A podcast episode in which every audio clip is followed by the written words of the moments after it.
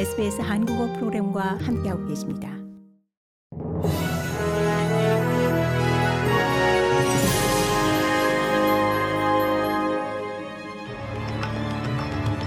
(2022년 12월 29일) 목요일 오전에 SBS 한국어 간추린 주요 뉴스입니다.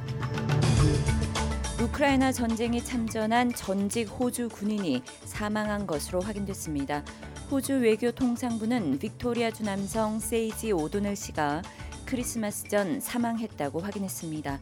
그의 모친은 소셜미디어에 이 아들이 우크라이나 국민의 자유를 수호하기 위해 싸우다 숨졌다고 게재했습니다. 호주 외교통상부 대변인은 유족에게 영사 지원을 제공하고 있다고 밝혔습니다. 러시아 우크라이나 전쟁이 장기화되고 있는 가운데 이 볼로디미르 젤렌스키 우크라이나 대통령이 비공개 심야 연례 연설을 통해 우크라이나 주민 900만 명이 한겨울에 전기도 없이 연명하고 있지만 우크라이나는 러시아 침공에 글로벌 리더의 위치에서 맞서 싸울 것이라며 결사 항전의 의지를 굽히지 않았습니다. 젤렌스키 대통령은 2023년이 우크라이나에 결정적으로 중요한 해가 될 것이라면서 조만간 의회에서 자신의 계획을 제시할 것이라고 말했습니다. 지난 10개월 동안 1만 8천여 명의 민간인이 목숨을 잃은 것으로 추산됐습니다. 본격적 휴가철을 맞아 익사자 수가 증가하고 있어 주의가 요구됩니다.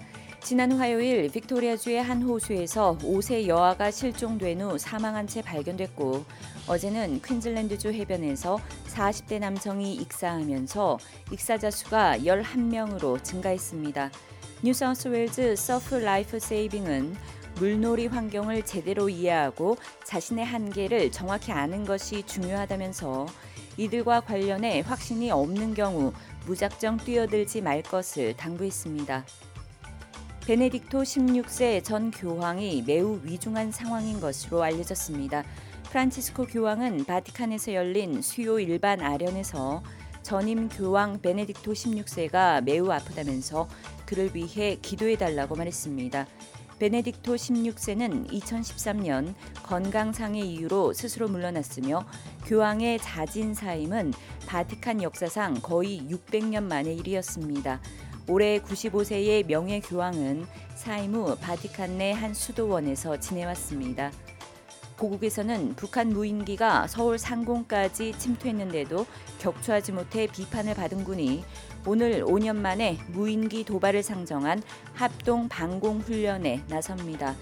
북한 무인기가 영공을 침범한 상황을 가정하고 이를 탐지 격추하는 실전적 방식으로 진행될 예정입니다.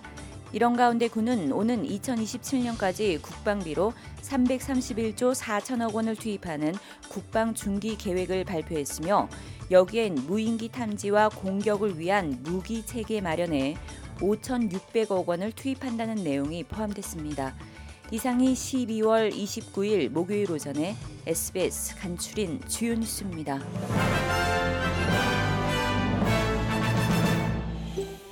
더 많은 이야기가 궁금하신가요? 애플 포드캐스트, 구글 포드캐스트, 스포티파이 또는 여러분의 포드캐스트를 통해 만나보세요.